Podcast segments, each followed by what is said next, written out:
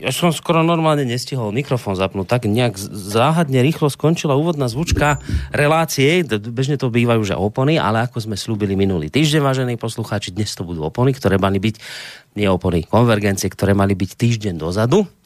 Stretli sme sa tu teda opäť v trojici, to znamená, čo kúkáte? Kúkajú tu doktory po sebe, že, že blamáš, že v, úvode, že v úvode blamáš zaznela. Čak musíme začať pánom doktorom Ludvíkom Nábilkom, prednostom Toť bansko bystrické psychiatrie. Dobrého zdravia vám prajem. Aj vám, všetkým. Ďakujeme pekne. No a keďže sú tu konvergencie, to znamená, že prišiel aj Miško Patarák po dlhšej dobe. Ťa tu opäť vítame. Vítaj. No, to, počkaj, som ti zapol mikrofón, teraz, teraz vítaj ešte raz. A, a, a, a nebolo počuť? A už teraz mám počuť? Už ťa počuť. Už Vítajte. Mm, tak to bolo na vás. Prednostu je počuť? Vás bolo počuť a potom medzi tým už zase nie. Zase som niečo zle zapol. Skúste teraz. Halo. Teraz to krásne. Jeden, dva. Jeden, dva, tri, štyri. že raz, raz, raz. Sme tak skúšali minule... Sokol, sokol, tu sokol. sme, tak, sme tak minule skúšali... Pustite vodu. sme skúšali s kolegom z Mijavy e, spojenie minule a on vraví, že raz, dva, tri, štyri, päť povedal a ja vravím, lebo počul si, ja vravím, aj počul som raz, dva, tri, päť a on vraví, ja som povedal aj štyri. tak potom dobre, reku, tak prepáč.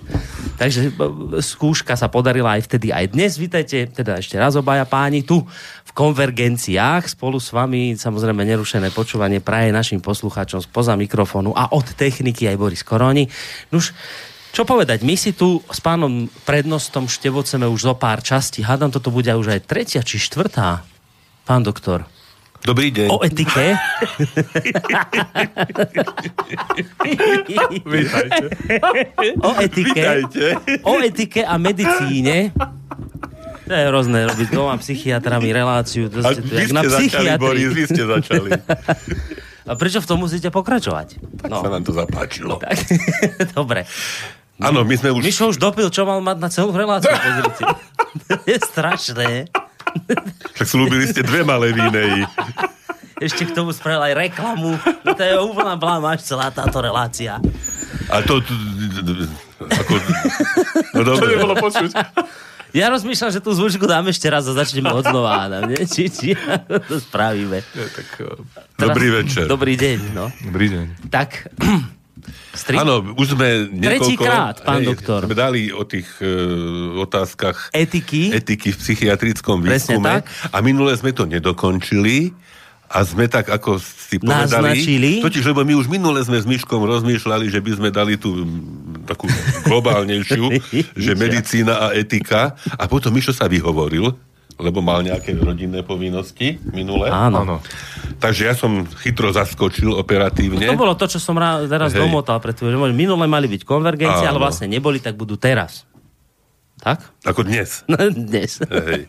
No a vlastne teda by sme ešte tú etiku, Mišo práve hovoril, že je v tom veľmi dobre podkutý. Takže by sme, okrem toho, čo už som... Vy dnes ja, veľa nebudete hovoriť, ja tak vyzerá. To možno tak. doplním to, čo som ešte minule, ale Miško sa chystal, že teda on to tu dneska všetkým natrie. Si spravil aj prípravu serióznu, vidím tam nejaký papier na stole. Mám takú až štvorečku. Ja, ja, ja môžem povedať nasledovné. Miško, keď číta hlásenie po službe, svojej vlastnej služby, ktoré vlastnoručne napísal, tak veľmi často to nevie prečítať. Aha. Takže... Ja to improvizujem vždycky, keď to napíšem, tak vlastne hovorím z hlavy. A môžem povedať, že dnes za neho zaskakovala kolegyňa a e, čítala Miša, aj teda pôsobila ako Mišo lepšie ako sám Mišo. Áno. tak to je neveriteľné. Kto vie, či sa mu to stáva len v práci, že po sebe nevie prečítať, alebo nedaj Bože, táto blamáž vznikne aj dnes v živom vysielaní. Ja zase sa neobávam, neobávam sa, že by zase Vlamáš Mišo bol odkázaný na tie poznámky. On v podstate, aj keby je ich nemal, tak by nemohol a nemal mať problémy. Michal? To je len také, aby som mal taký pocit, že som sem s niečím prišiel. A to máš dobre, no. že tento pocit dobrý máš za štvorečkou, lebo sú ľudia, a zažil som ich zopár v tomto štúdiu, ktorí ti majú dobrý pocit len keď si donesú takú hrubú knihu, vieš, nejakú zo sebou, veľkú, hrubú. Ne, vôbec nepočúva tento Mišo. Počúvaj, ešte raz ti to poviem, že dobre, že taká štvorka ti stačí, vieš, no taký dobrý pocit, lebo sú ľudia, ktorí si sem donesú ale takú knihu ako Bibliu a vrajím, že to chcete čítať aj počas relácií z toho. Nie, nie, nie, že to len preto, aby som mal dobrý pocit, že to tu mám so sebou. Tak niekto musí so sebou ťahať proste kilové knihy sem, vieš, a, a vyskladajú si z tých kníh takú, takú slušnú kôpku tu a je snasné, že do toho nemôžu ani nazrieť, ale mm-hmm. pre dobrý pocit, no tak tebe stačí až štvorka. Mm-hmm. Inak pekné tričko si priniesol, sa mi páči. Pánkrát, servác, čo? Najvác. Najvác. Najvác. To ma, to ma mrzí, lebo ja som sa narodil práve na Bonifáca a toho mi tam s prepáčením vynechal, nedal. Vynechal, no. Tak dobrý podvečer aj vám, vážení poslucháči, ktorí ste sa rozhodli počúvať túto reláciu, z ktorej sa iste veľa vecí dozviete, veľmi dôležitých, k téme etika v, v čom? V medicíne. My sme inak ale minule naozaj nieko... My, povedzte Mišovi, aby sa nerehotal, ale potom nemôžem hovoriť do mikrofónu. Nebolo by dobre, keby nemenovaný nápoj vyprskol pri smianí sa a znehodnotil ten, tú A4. Tam by podľa mňa nedostrelil ten nemenovaný nápoj. Mišo predsa sedí dosť ďaleko. Ďalej ako vy, pán prednostá. Čiže ja som medzi. Vy ste... Mlinskými kameňmi. Kameňmi, presne tak. to chvíli.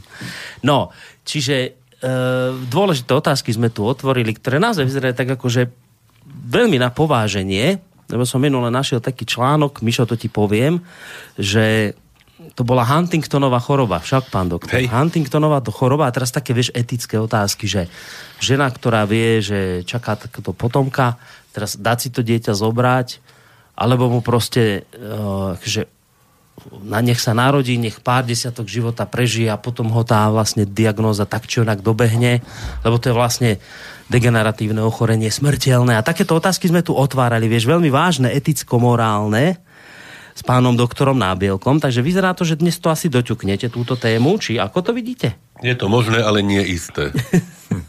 No, tak uh, Míšo, ty máš serióznu prípravu na dnes. Čím ideš vstúpiť? Počkaj, ešte skôr ako sa si do témy dostaneme, tak by bolo nejak tak obrázok obkecať. Vždy tá tradičná otázka moja znie, že kto vyberal obrázok? Tentokrát? Tentokrát pán prednosta. Vy, vynimočne. Ale Miško prišiel s veľmi dobrými tipmi a možno ich použijeme ešte. Ja, vy ste tie dva dobré typy zamietli. Áno, ale nie, lebo sa mi páčili, tak som sa rozhodol, že dáme tú moju, ten môj obrázok, ten môj návrh. A Mišo s tým súhlasil. Takže nemôžem... Je to taká trošku zverina, ten obrázok. No, ale nie je to len tak hocičo. Totiž, lebo k tomu je aj legenda uh-huh. určitá.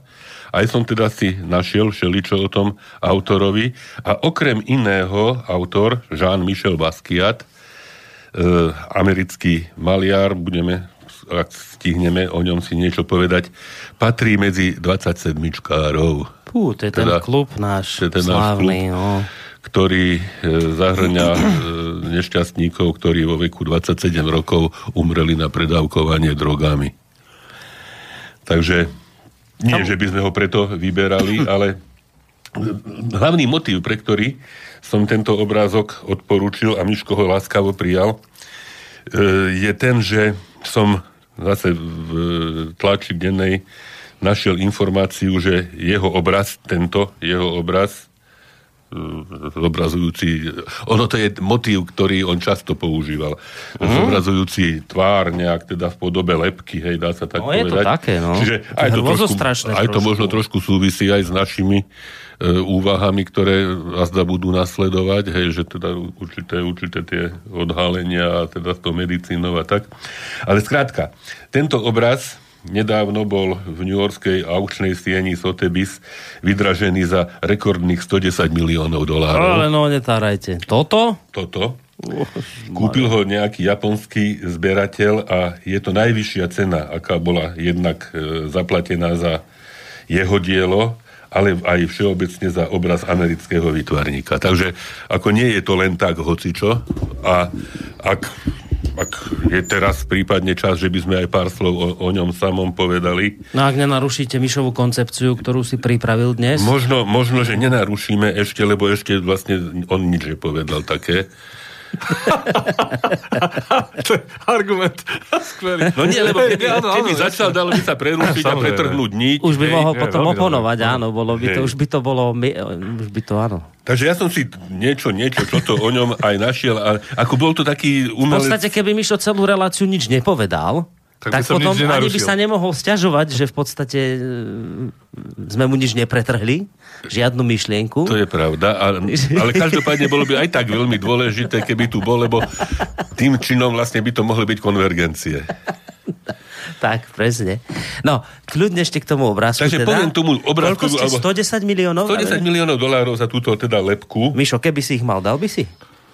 Za ten obraz. Čo nedal, čak? Ani ja. Tak zrejme je, je relatívne to, že keď niekto má tie peniaze a teda má ich viac alebo všelijako, tak potom zrejme to nie, nie je pre neho taká nejaká nepredstaviteľná možno hodnota a, a možno to rád dá. Každopádne však títo maliari, však sme to hovorili opakovane aj v súvislosti s inými umelcami, málo kedy zažili a získali nejaký úspech ešte za svojho života. A Basquiatovi, napriek tomu, že zomrel ako 27-ročný, sa to viac menej podarilo, pričom on nebol tiež, nemal nejaký, nejaký jednoduchý e, vývoj svojho, svojho života, je teda, alebo bol čiernokožej, čiernokoží, hej, teda nebol, nebol, nebol beloch. Bol to americký, teda Američan, ale s koreňmi jeho otec bol, myslím, hajťan, preto možno aj to francúzsky znejúce meno Jean-Michel Basquiat a mama bola, myslím, e, z Portorika. On teda vedel týmto činom aj jazyky, francúzsky, španielsky, anglicky, čítal veľa, bol teda vzdelaný práve v takých oblastiach ako mytológia, história, e, symbolizmus a podobne. A už v mladom veku sa e, prejavilo jeho umelecké nadanie, ktoré realizoval najmä ako sprayer, ako vo forme rôznych grafity a takýchto. Ovšem tie grafity boli také, že si ich niekto aj všimol a teda boli, uh-huh. boli aj nejak tak zverejňované. A sprejom urobená. To som si až teraz všimol. Nie, toto nie, už nie. Toto je obraz. Toto už je obraz. Isto? No. No. No. Neviem. Ne, ne, nejdem, nejdem tvrdiť, že áno, ale mám pocit, že, že, to je, že to je teda už obraz normálny. On potom e, predával pohľadnice vlastnoručné kolorované, predával trička a vlastne e, nebol, nebol iba maliarom, bol aj hudobníkom, založil kapelu Grey, vlastne o tejto kapely si zahráme potom jednu, jednu skladbu, teda tú, ktorú som ja e, dostal ako za možnosť vybrať. Gray podľa zase anatóma Greja zrejme teda študoval okrem iného aj anatómiu, aj, aj Leonarda da Vinci, aj teda tohoto, tohoto Greja. E, v roku 1980 teda ako 20-ročný mal prvú svoju výstavu.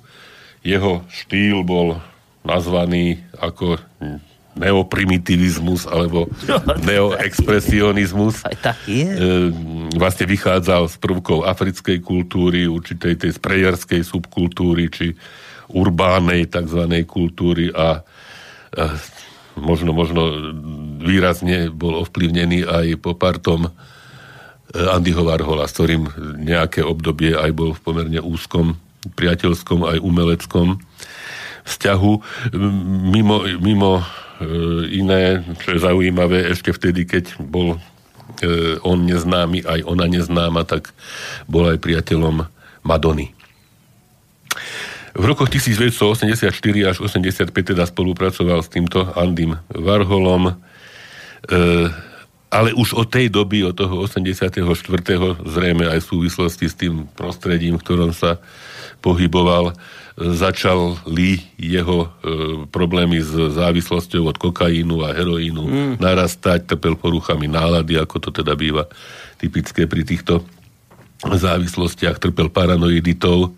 Ale paradoxne práve v týchto e, Stavoch? 80 rokoch rastol záujem o jeho dielo. Mm?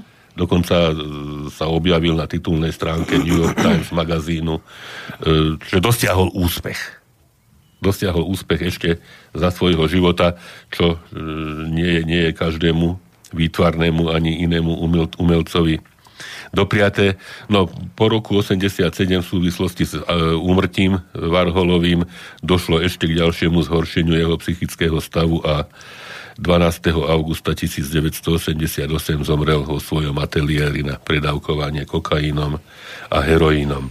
Teda som spomínal, že maliar, relatívne teda úspešný, však teda naj, viac, najvyššou, najvyššou sumou ocenené, predané mm, bolo dielo, jeho no. dielo vo všetkých amerických maliarov, čiže ako nie nič zanedbateľné. Bol uh, aj teda hudo, hudobne E, aktívny práve s tou skupinou Grey aj s inými a e, ostali po ňom alebo o ňom aj, aj určité firmo, filmové artefakty. Napríklad sám seba hral vo filme Downtown 81 s podtitulom New York Beat Movie, kde veľa rôznych e, piesní rôznych umelcov odznelo. E, navyše teda soundtrack nahral sám so svojou e, skupinou Grey. Vlastne tento film zachytával akoby jeden deň jeho života e, v situácii, keď nutne musel predať nejaký, nejaký obraz a získať peniaze na byt, ktorého deložovali, mm-hmm. z ktorého vysťahovali.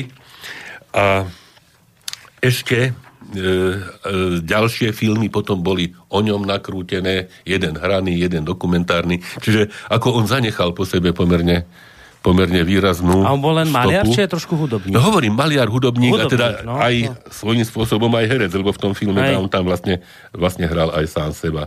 Hm. Takže e, nie, nie len taká nejaká okrajová, alebo nejaká taká možno mm, kuriózna postava, ale skutočne jeden e, šestranný umelec zrejme, ktorý e, žiaľ teda opustil nás príliš skoro. No žiaľ, ale pri týchto 27 čkároch vždy sa pýtam tú istú otázku a musím sa aj pri tomto istom, viete, že, že či on by takto tvoril, keby tie nešťastné drogy nebral? Čo? No, to je, to zase tá otázka je, iste legitímna a iste boli umelci, ktorí tvorili aj bez drog a boli umelci, ktorí by bez drog netvorili. Hm? Hej, no. Tým ako nie, nehovoríme o tom, že však že teraz drog, ľudia, že to dobré, hej, ale, ale to je legitímna otázka. Je to, je to, je to otázka.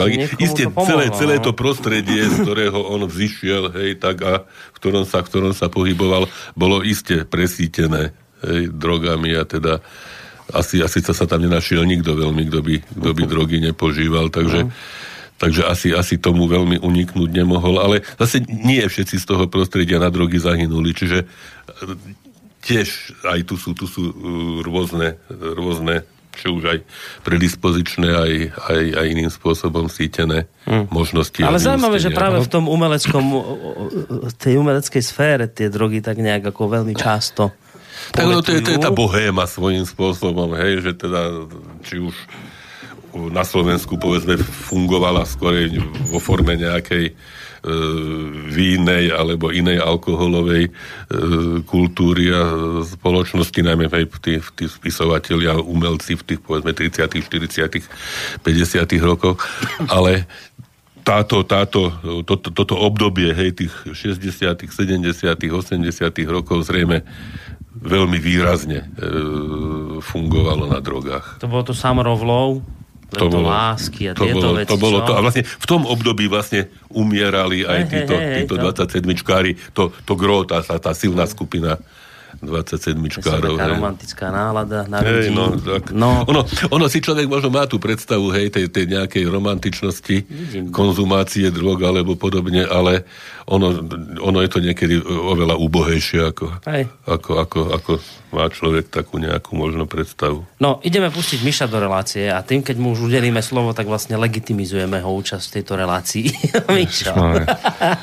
K tomuto by som chcel povedať napríklad otázke, že či tvoril vďaka drogám alebo nie. To je tradičná taká vylúčujúca otázka, ako keby boli iba odpoveď, že áno alebo nie, to sa nedá jednoducho tak povedať.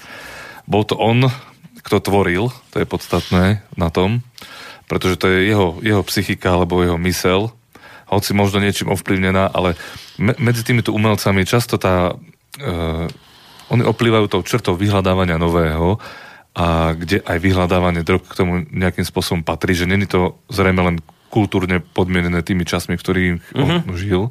A ďalšia vec je, že to hľadanie inšpirácie. Hľadanie inšpirácie vždy je niečo, keď e, sa pozeráme mimo seba po nejakých podnetoch a zrejme psychoaktívne látky nejakým spôsobom tam do tejto kategórie patria. Že nejak toho človeka nakopnú, niečomu osvetlia, mm-hmm. čo v žiadnom prípade nemyslím ako apológiu drogy, ale ako vysvetľujúci mechanizmus. Hej. Že jednoducho inšpirácia ako keby mimo toho centra človeka je a on ju musí hľadať. Čiže to nie je len o tom, že, že súčasť bohemského života, ale že to ja ešte, myslím, aj toto, hej, že ešte aj toto k tomu, že, že oni potrebujú stále novú inšpiráciu, hľadať nejaké múzy a toto a trošku tie drogy otvárajú dvierka do takých zákutí. Myslím si to tak, že, že s týmto súvisí. Ak ešte môžem ja jednu drobnú poznámku, možno reminiscenciu na mladšie obdobie svojho života. Mali sme počas štúdia také obdobie aj takú nejakú kamarátskú skupinu, čo sme možno mali určité ambície niečo vyprodukovať a ďalej ako po túto inšpiráciu sme sa nedostali. Hej, tak uh, myslím, že väčšina končí pri tejto mete. No. Hej, dobre. A však aj dobre, no. Hej. E, ešte k tomu obrázku malý návrat, lebo sa nám tam objavil samozrejme aj citátik nejaký ten. A to no. je už asi Mišková, toto, pár, ide uh, jeho, Citát part. som vybral, ja sa priznám, že som nepočul tie predchádzajúce relácie, čiže v tom nadvezovaní by som bol opatrný ja za, sám za seba, ale citát je od Alberta Einsteina, ktorý hovorí, že teória relativity platí pre fyziku, ale nie pre morálku. Uh, alebo etiku. Je to zaujímavý citát, je to taký axiologický, že jasný, jasný hodnotový postulát, ktorý hovorí, že etika je niečo, s čím sa nehýbe, ale napriek tomu, že mi je sympatický tento výrok, tak ja by som s ním rád polemizoval. Uh-huh. Myslím si, že aj etika je niečo, čo je ohybné a nie... nie vyvíja. Vyvíja sa, to, to sme svetkami, že, že to je si úplne inde, ako bolo za Ale nie len povedzme spoločenský vývoj, alebo ten nejaký mravný vývoj, ktorý s tým súvisí, alebo vývoj individua, hej, že to, čo dieťa ešte nesmie, tak už ako dospelý môže a tak ďalej. Mm. Ale aj... To bož nie, že quod licet jovi, non licet bovi. Dajme tomu. Ale uh, aj proste etika, ktorá nie vždy isté nemenné pravidlá ktoré majú formu zákazu alebo príkazu, sa dajú vždycky aplikovať na konkrétnu situáciu. A to je to, prečo vznikajú etické problémy vlastne, prečo možno tu už je niekoľká relácie tomu venovaná. Hej. Pretože etický problém je dôkazom toho, že etika nevyrieši každú situáciu. Že na to ašpiruje možno nejaké, nejaký ten príkaz, zákaz, norma, ale sú situácie, keď je strašne mnoho premenných, než aby sa dalo, dali jednoznačne rozlúsknuť. A mhm. vtedy sa pýtame, aká to je etika, na základe ktorej sa rozhodujeme a už tam máme ďalšie faktory, že vlastne viacero druhov etík. Každý sa rozhodujeme na, ne, na základe iných parametrov alebo presvedčení alebo pocitov, dokonca je ešte aj tam môže byť, že niekto je racionálnejší typ, ten uh-huh. má nejaké racionálne pravidlá, niekto skôr potrebuje to teplúčko pri srdci, kedy si povie, toto je dobré rozhodnutie, takto by som to mal urobiť. Čiže je, a koľko ľudí zase toľko, toľko etických štýlov. Uh-huh.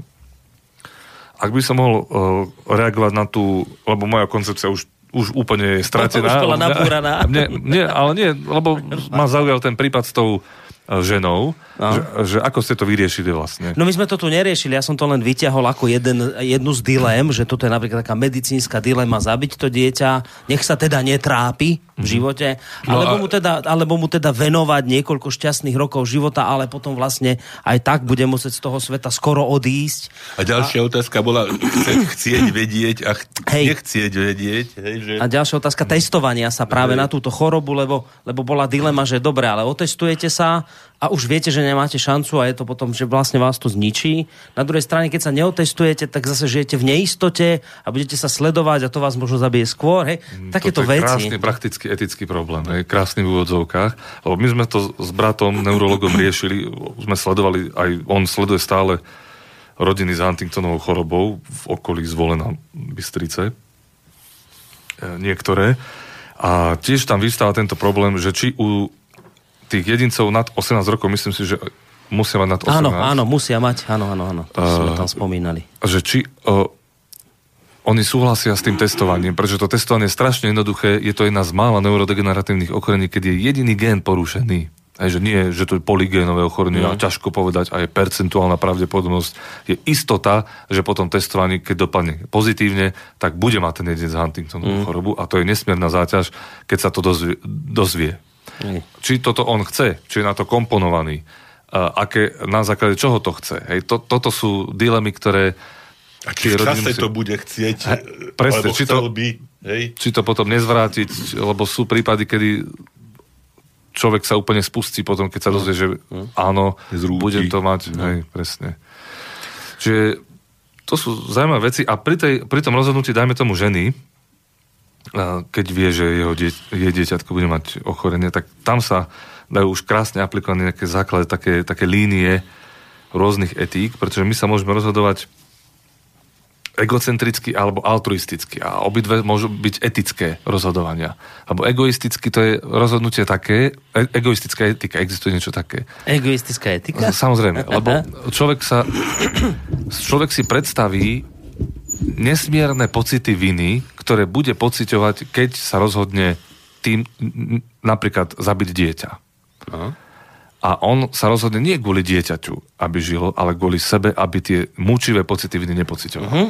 Vie už na základe svojej povahy, že takto on funguje. Že by mal svedomia, tak a on nechce ich pociťovať a to je egoistická morálka. To nez, neznižuje etickosť, ale prenáša fokus hmm. toho rozhodnutia na samotný subjekt, že on sa nechce trápiť proste s tým, čo narobí. Hej, hej. Nech už to dopadne akokoľvek.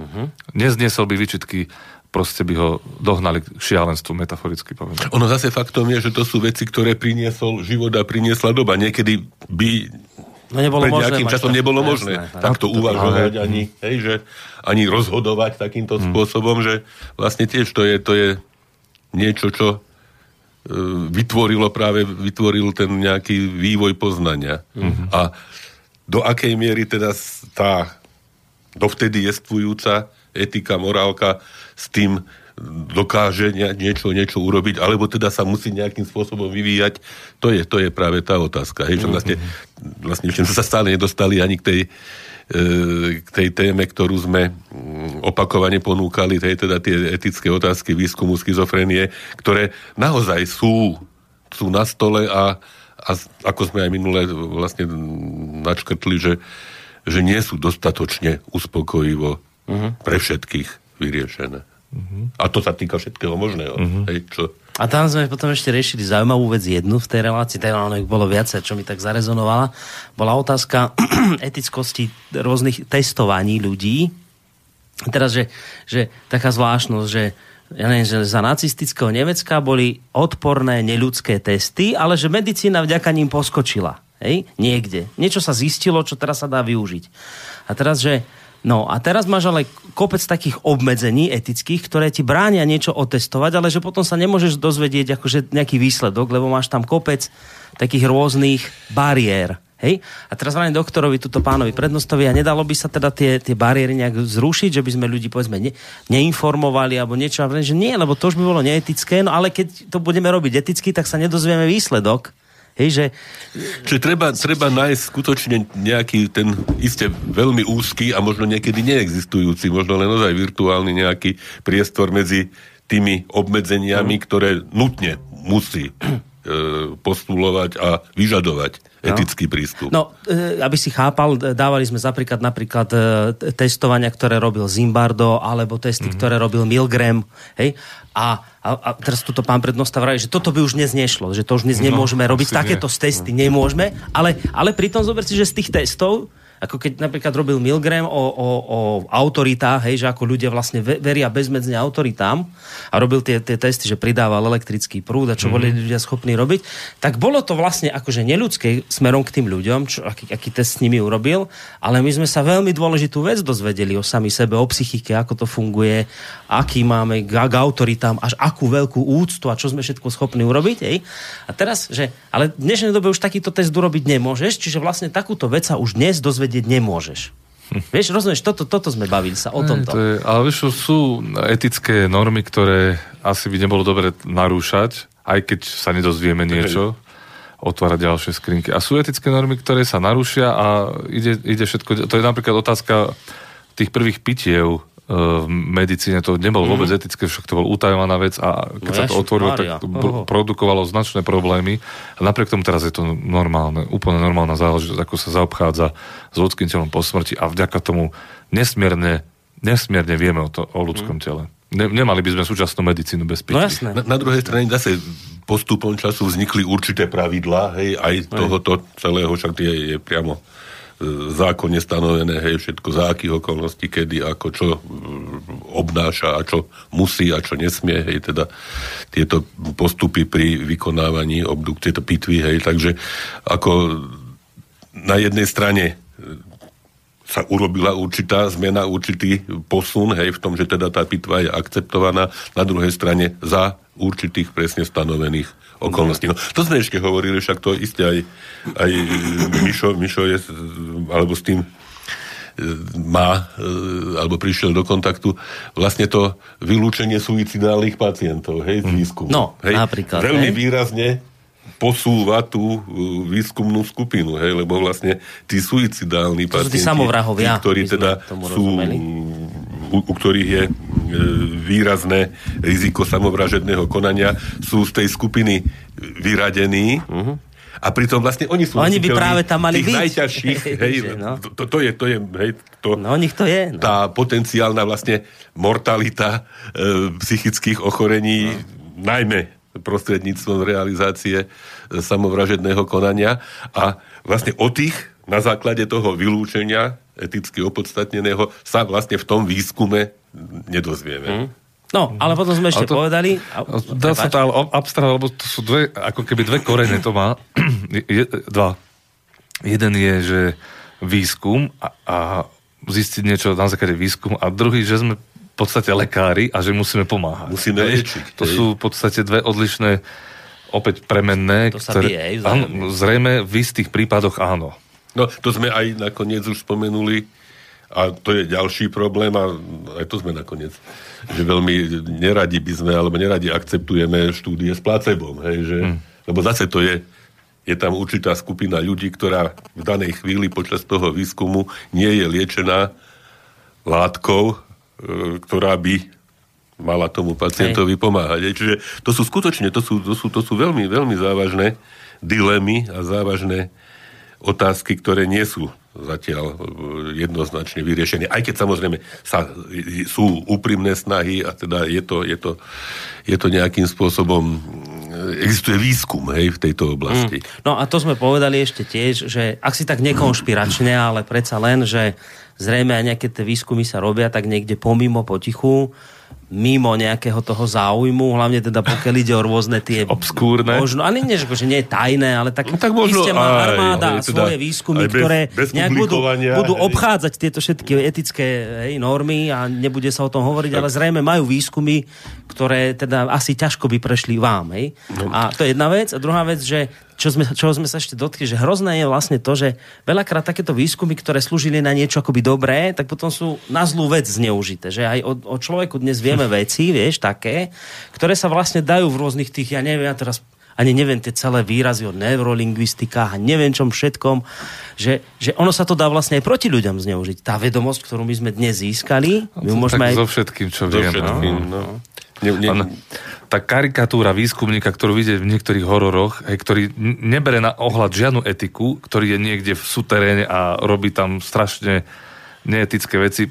Pra, práve to nás upozorňuje, že ten výskum by mal súvisieť s nejakými normami. Mm. Hej, že, alebo potom, keď je to otrhnuté z reťaze, tak e, je to výskum pre výskum a to je šialené. Mm. Hej, tam...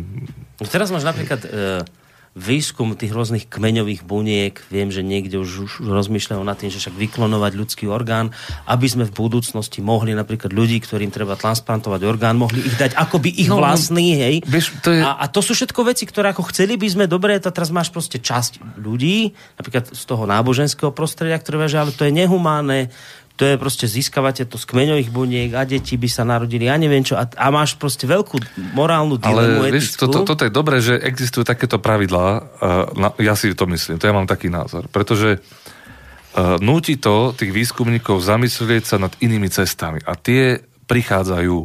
Hej, embryonálna bunka je embryonálna bunka, samozrejme.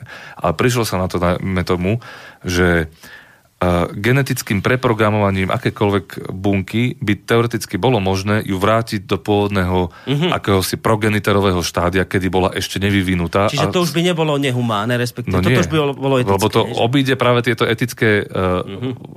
úskalia a zrazu sa hráš s bunkou, ktorú by si inak musel získať pokútne, ale tak to získaš iba procesom, ktorý by sme mohli nazvať, že dediferenciácia. Čiže to diferencia, napríklad diferencovaný neurón sa dá zmeniť dediferenciáciou, neviem, či je to úplne teraz možné, ale mm-hmm. už je to bude, na bunku pôvodnú, ktorá je prístupná akémukoľvek. Z ktorej môže byť čokoľvek, tak. dá sa povedať. A ja, si, ja som presvedčený, že toto bude možné, uh, pretože na to sa sústreduje pozornosť. Mm-hmm.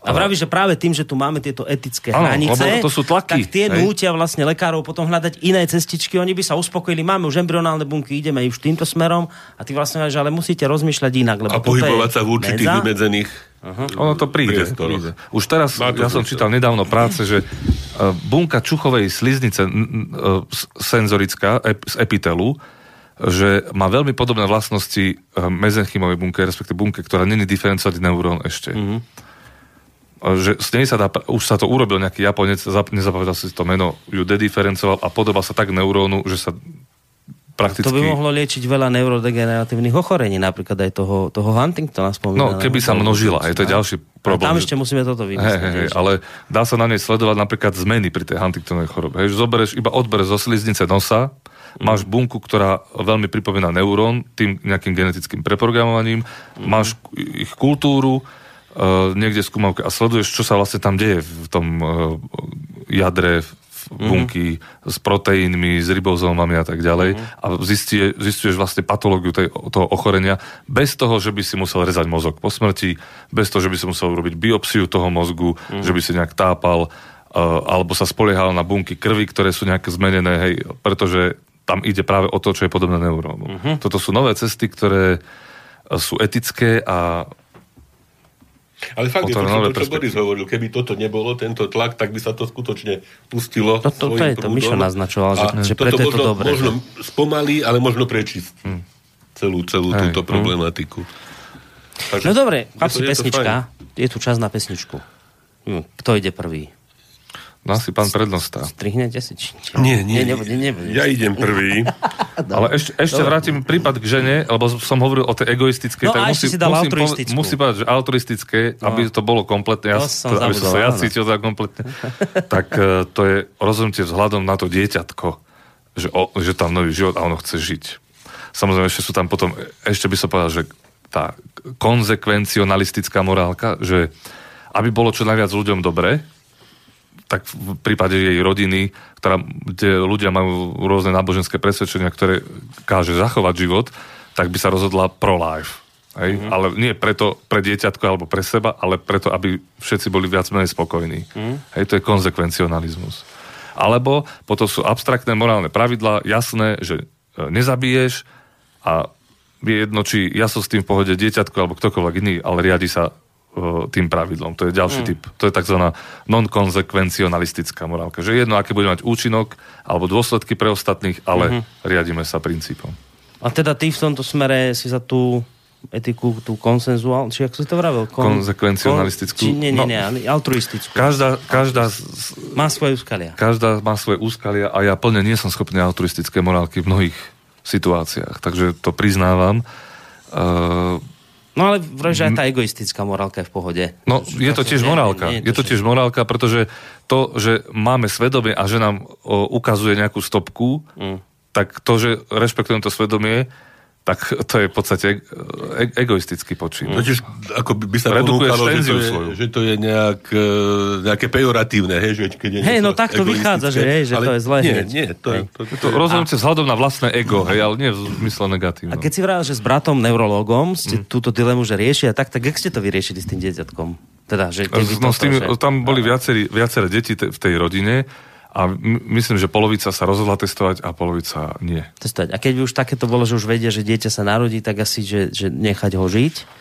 ja si by som si to zargumentoval tým, že... No, ale to neviem, či je možné teraz uh, vy, uh, otestovať samotné dieťatko, ktoré sa nenarodilo. Je, ešte sa nenarodilo. No, ale keby takáto to... vec vyvstala, tak je tam podľa mňa je tam podľa mňa jeden veľmi dobrý, silný argument, že my nevieme, či v priebehu času sa niečo nevynájde také, čo by to dieťa mohlo potom zachrániť. Že podľa mňa toto je správne riešenie, nechať mm. to mhm. proste dieťa žiť a aj keď teda tá diagnoza je ťažká, ale ale nikdy nevieme, že či sa niečo nepodarí vynájsť také, čo by to dieťa potom mohlo zachrániť. Je to jedna z takých najhorších chorób, s ktorých som sa stretol v praxi. Hej, ono to končí vlastne úplne zle, aj demenciou, aj čo to je vlastne, že úplne... Demenciou... Zne, pohyby také po, máš nekontrolované. Pohyby človek neovláda, všetko rozbíja, ani sa sám nenaje. No Uh, depresívne stavy sú tam, mnoho, tak, tak. mnoho z nich skončí samovraždou. Vlastne. A ten vek, kedy to človeka chytá, je okolo... Myslím, že 40 50 Tak, tak, tak. tak že ten dar toho života je veľmi relatívny týmto spôsobom. Mm. No dobre, pesnička, no, pesnička, ktorá nám hádam trošku napraví náladu. Pesnička nám iste napraví náladu. Je to však pesnička z filmu uh, Basquiat o tomto našom e, maliarovi, ktoré, ktorého sme už predstavovali a hrajú jeho skupina Grey.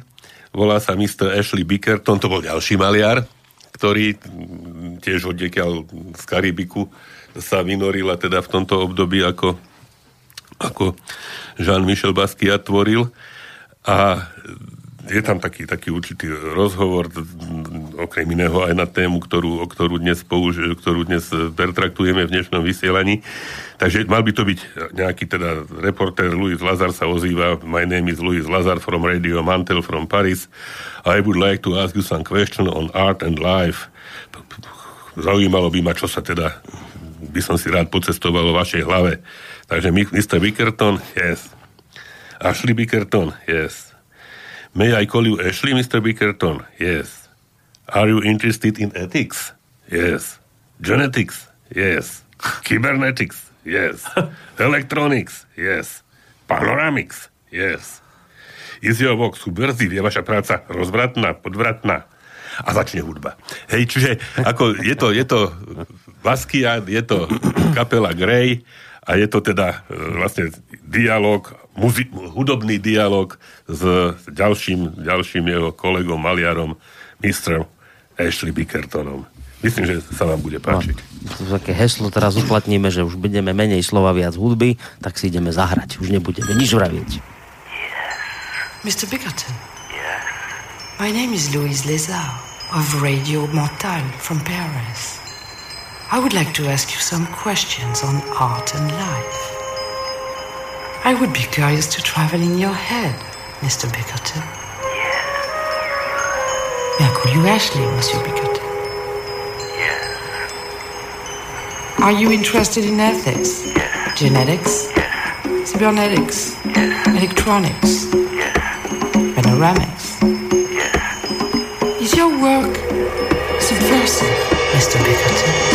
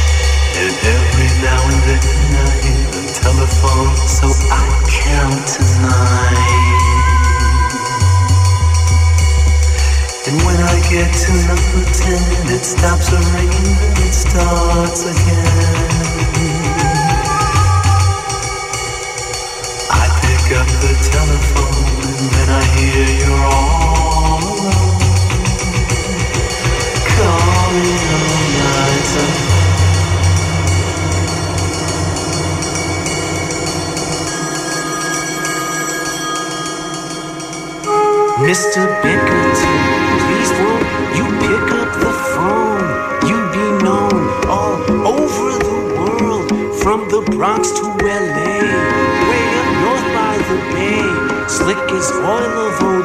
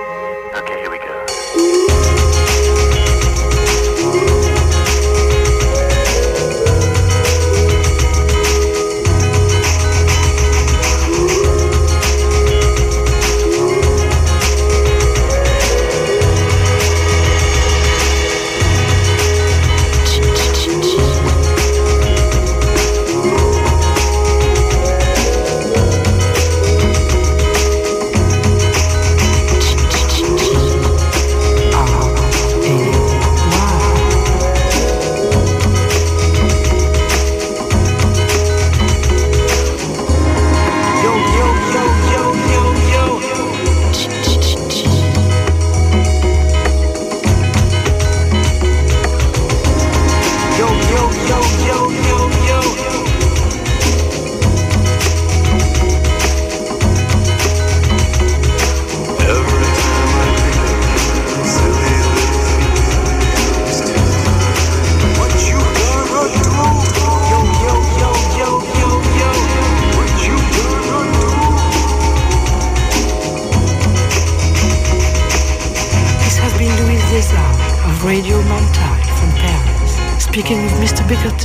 Mr. Bickerton, pekná pesnička. Dobre ste vybrali, pán prednosta. Ja si, ja, si, ja si myslím, chlapci moji zlatí, že v žiadnej inej relácii by túto pesničku asi... Asi nie, povedzme si pravdu. Povedzme si pravdu. A podľa mňa si zaslúžila, aby, aby odznela. No, ja si myslím, že viacero pesničiek z vášho výberu by nezaznelo v normálnom rádiu, hlavne tie také, keď, keď máme také tú psychiatru, keď sem donesiete riadnu hudobnú. Už to Áno. boli také, ale ja si to práve vážim, že takéto tu zaznievajú. To teraz nie je kritika. Som predo sa troška Nie, diví. nie, to... Teraz prepichol pohľadom a robí na mňa manipulatívne veci. No, počujete, pozerám sa na čas. Na čas sa pozerám. E, Michal, tá tvoja koncepcia, ktorú si si sem priniesol dnes, je už Nebola- nebola rozbitá, lebo nebola začatá, hej? Vážne ohrozená. tak ani neviem, že či, či, či začínať, lebo pozerám, tá tvoja pesnička, čo si ty zase vymyslel, má takých skoro 5 minút.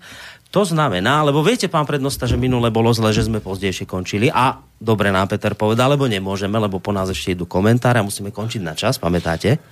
Nepamätám si to celkom. Len Niečo matne sa vám. úplne matne jeho Matne. tvár.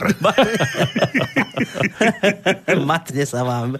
No tak to vyzerá tak, že to som asi chcel týmto komplikovaným sa dostať k tomu, že asi 5 minút ešte máte na nejakú takú tú rozpravu. Čiže v podstate sme zrekapitulovali, čo ste sa bavili Áno, minulé. takže na budúce, Potom sme na to troška reagovali. Takže na budúce, keď prídeš, tak už môžeme sa do toho naozaj pustiť. OK. No ale to teraz vyzerá, ako že by sme končili, ale ešte nekončíme, ešte máme nejaké tie minútky. Tak... eh, I- Čo? Čo? Ja by som, ja by som teda ešte troška tak načrtol tú polemiku s tým Einsteinom. No. Lebo... Je to je tá polemika o tom, s že všetko je relatívne, ale či nie. morálka teda, e, že nie je relatívna, tak už len tým, že sme tu pár nejakých pohľadov e, vymenovali, tak myslím si, že človek tak rozmýšľa, že asi, asi bude relatívna aj tá a, morálka, ale nie v zmysle relativistickom, že všetko sa dá spochybniť, otočiť a tak ďalej, ale v tom sam, samotnej kvalite morálneho rozhodovania existujú uh, rôzne štýly tohto rozhodovania, bez toho, že by bol jeden nadradený druhému. Aspoň to, to si ja myslím. Um, možno podľa... Viete, ono to je také, že uh, No musíš nejaký príklad dať, aby sme rozumeli, lebo pozeráme teraz zatiaľ nevieme.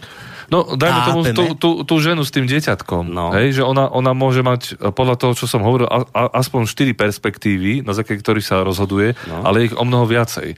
A teraz ona sa môže rozhodnúť mravne, že si dieťa zachová. Ale môže sa rozhodnúť na základe, povedzme, e, piatich rôznych druhov perspektív, ktoré si uh, uh, osvojí. Hej, je- jedné z piatich. Uh-huh. Sú za to iné tie morálne štýly, ktoré ju dovedú k tomu istému rozhodnutiu menej validné uh-huh. alebo menej kvalitné. Hej, ťažko takto rozmýšľať. Uh-huh. To, čo som tým chcel povedať, je, že um, morálne rozhodovanie človeka je veľmi zložité a to není len uh, zákaz, príkaz, reakcia. Hej, že zákaz stopne ma v konaní, lebo morálka môže byť v tom, že to sa kedy hovorilo, to je stará teológia stredoveka, myslím, že stále to niek- niekde mám, že svedomie môže byť aj predchádzajúce, to znamená, cítim pocit viny ešte predtým, než urobím zlo a zastaví ma. Svedomie môže byť súčasné, že robím zlo a zrazu ma to stopne, pretože si uvedem, aha, toto není dobré, ale môže byť aj následné, že urobím zlo a potom zrazu som mučený pocitam, pocitmi viny. Uh-huh. Hej, že Hej, to, rozumiem. No, e, nech, nechcem, alebo nerád by som teraz pochybňoval, ale Einsteina, hej, že iste on najmä pod vplyvom a tlakom toho, čo vlastne vyprodukoval a zrejme chápal dosah toho, riziká dosahu toho, čo vlastne jeho myšlienky priniesli. Zrejme preto, ono, ono však tieto citáty niekedy človek nemusí brať absolútne, ale v tomto prípade, hej, zrejme tá, ten postulát e, určitých, určitej neprekročiteľnosti niektorých hraníc v tej etike, asi tu by som hľadal ja ten, to posolstvo z tohoto, z tohoto, z tohoto citátu, hej, že, no. že to nazeranie samozrejme, hej, ale že a nakoniec teraz už nie je, nie teraz nejde o to, že či jeho, alebo, ale vlastne to, to, to také, také to, to neblahé tušenie do istej miery sa naplnilo, hej, keď No, pozerám, že... Zase ten, pro, kataklizmách, ktoré... ten problém, že výskumu, ktorý prinesie nejakú po- poznatok, ktorý môže potom ohroziť To? ľudstvo, že Einstein a atomová bomba. Hej. Bola bomba. Hneď sa, to, hneď sa to ponúkne. Hej. No, pozerám, že máme telefón, tak si dajte sluchadlá, možno máme nejakú otázku k tomu, čo sme sa rozprávali, len chcem poprosiť aj poslucháča na linke hneď dopredu, že skúsme sa tak nejako za 4 minúty zmestiť do toho nášho času, lebo potom už budeme musieť naozaj končiť. Tak koho, že to máme na linke, dobrý deň. Pozdravujem ťa, Boris. A, Jozef, ahoj. Aj, aj tvojich hostí, pána prednostu. Ďakujem pána pekne. No, ospravedlňujem sa trošku, lebo... Ja to nepočujem. téme. Nie? Tak, páč, tak to robíme takto, no, môžeš hovoriť. Halo. Ospravedlňujem sa, že to nebude k téme, ktorú máte dneska, ale nie tak celkom, je to tiež o etike. A teda zúčastnil som sa jednej besedy na UMBčke v Banskej Bystrici, ktorá bola konaná na tému manipulujú s nami médiá. E, Zúčastnili sa tam pán Benčík, tam bol a ešte pár blogerov, medzi nimi aj pán doktor Paterák. No, Jozef, počuj, iba trošku ťa preruším, počuj, máme posledné 3 minútky, tak skús nejak, tak vieš, že rýchlejšie, lebo nemáme toho už času veľa. Aha. Dobre? No dobre, dobre. Chcel som to povedať názor, lebo tiež mi nebolo znemožnené, teda nebolo mi umožnené povedať celý svoj názor tam na OMDčke, tiež som to musel skracovať, ale skrátim to aj tu proste. Položil som, chcel som si povedať svoj názor, nebolo mi to umožnené, tam len jednu otázku som položil, uh, ktorú mi bola zodpovedaná, ako mi bola zodpovedaná, lebo som ho kritizoval jeho prácu a tak ďalej. No pointa bola v tom, že na druhý deň na svojom Facebooku zverejnil moju, moju fotografiu, uh, ktorú vytiahol z nejakého veteckého dňa na Sliači, kde som bol odfotený so zbraňou v ruke, ako každý chlap, chcel som to vyskúšať, s tým jeho dovedkom, že toto je najaktívnejší diskutér včerajšej debaty. No tak ten potom bol úplne jasný, hej, so zbraňou v ruke určite to bude nebezpečný extrémista, fašista a tak, a tak ďalej. Mm, Takže to bola tá pointa celé, to je k tej etike, ako pán Benčík pracuje s tými jeho eštebackými metodami a podotýkam, že je to priateľ pána doktora Pataráka, na ktorého som mal tiež tam pripravenú jednu otázku a využijem príležitosť a položím ju. Pán doktor Patarák sa v roku 2014 vyjadril jedným, v jednom zo svojich blogov, že na adresu Slobodného vysielača, že skôr zbernou, citujem, konšpiratívnych alternatívnych názorov ako nezávislým internetovým rádiom. V súčasnosti sa zúčastňuje na určitej besede alebo relácii Slobodného vysielača. Tak sa chcem spýtať, aký názor má dneska na Slobodný vysielač. No, dobre, Jozef, ďakujeme ti veľmi pekne. Áno, a ja? E, e, Už e, ide p- Michal odpovedať. Dobre, Jozef? Áno, počujem. Dobre, tak sa maj pekne a zložíme telefon a počuje odpoveď už v rádiu, lebo máme poslednú minútku, tak Mišo, skús. Počkaj, počkaj, počkaj, teraz, no, už sa dá. Môžem? Mhm. Ďakujem pekne za otázku. Aj širšie by som to rozobral a odkryl nejaké veci. A... Tak môžeme Škoda, že- prípadne v ďalšej relácii. Okay. No. toto na budúce, lebo to je Hej, to... ale to je dobrá, dôležité. dobre. Jozef Áno. položil otázku, lebo naozaj Jozef je ten, ktorý sa zúčastnil tej debaty. Mne sa samému nepáčilo, čo pán Benčík potom urobil. O tomto by sme mohli dať ďalšiu reláciu, ale skús aspoň tak možno tak heslovite nejak No, odpovedať. a tak ja by som na to teda povedal debatky. to, že uh, v danej diskusii ani nemohol získať toľko priestoru, koľko chcel uh, pán posluchač získať, pretože on tam mal položiť otázku tak ako teraz, hej, tam no, mal predstavu, že teraz bude nejaké, nejakých 10 bodov čítať. To, čo priamo sa ma pýta, teda pána Benčika, nechcem nejak komentovať Hej. teraz, a čo sa mňa týka, áno, považujem, uh, nepovažujem uh, slobodný vysielač za šťastné rádio vďaka skladbe ľudí, ktorí sem chodia. Uh-huh. Čiže uh, to, čo som napísal na blogu, neviem, ktorý to už bolo, ja Hej, to ale zabúdam. si za tým. Áno, áno, v podstate tak, áno. Ale chodíš sem a to je fajn. Dobre. No a o tom do, do podrobnejšie v ďalšej povedzme relácii dáme. No, OK. Michal, čo máš na záver ako pesničku pre nás pripravenú? Uh, takú chuťovku, už asi takú letnú skorej, eBay je uh, z, pesnička s názvom River. Myslím, že sú to uh, dve kubánky uh. s mimoriadne krásnymi hlasmi, pesničkami a tvorbou. Sa prenesieme teraz tak trošku do Karibiku. No, začali sme v Karibiku, A končíme S. Baskiatom. Tak. Dobre, chlapci, tak sa majte pekne.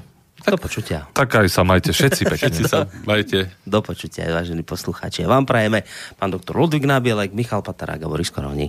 Okay.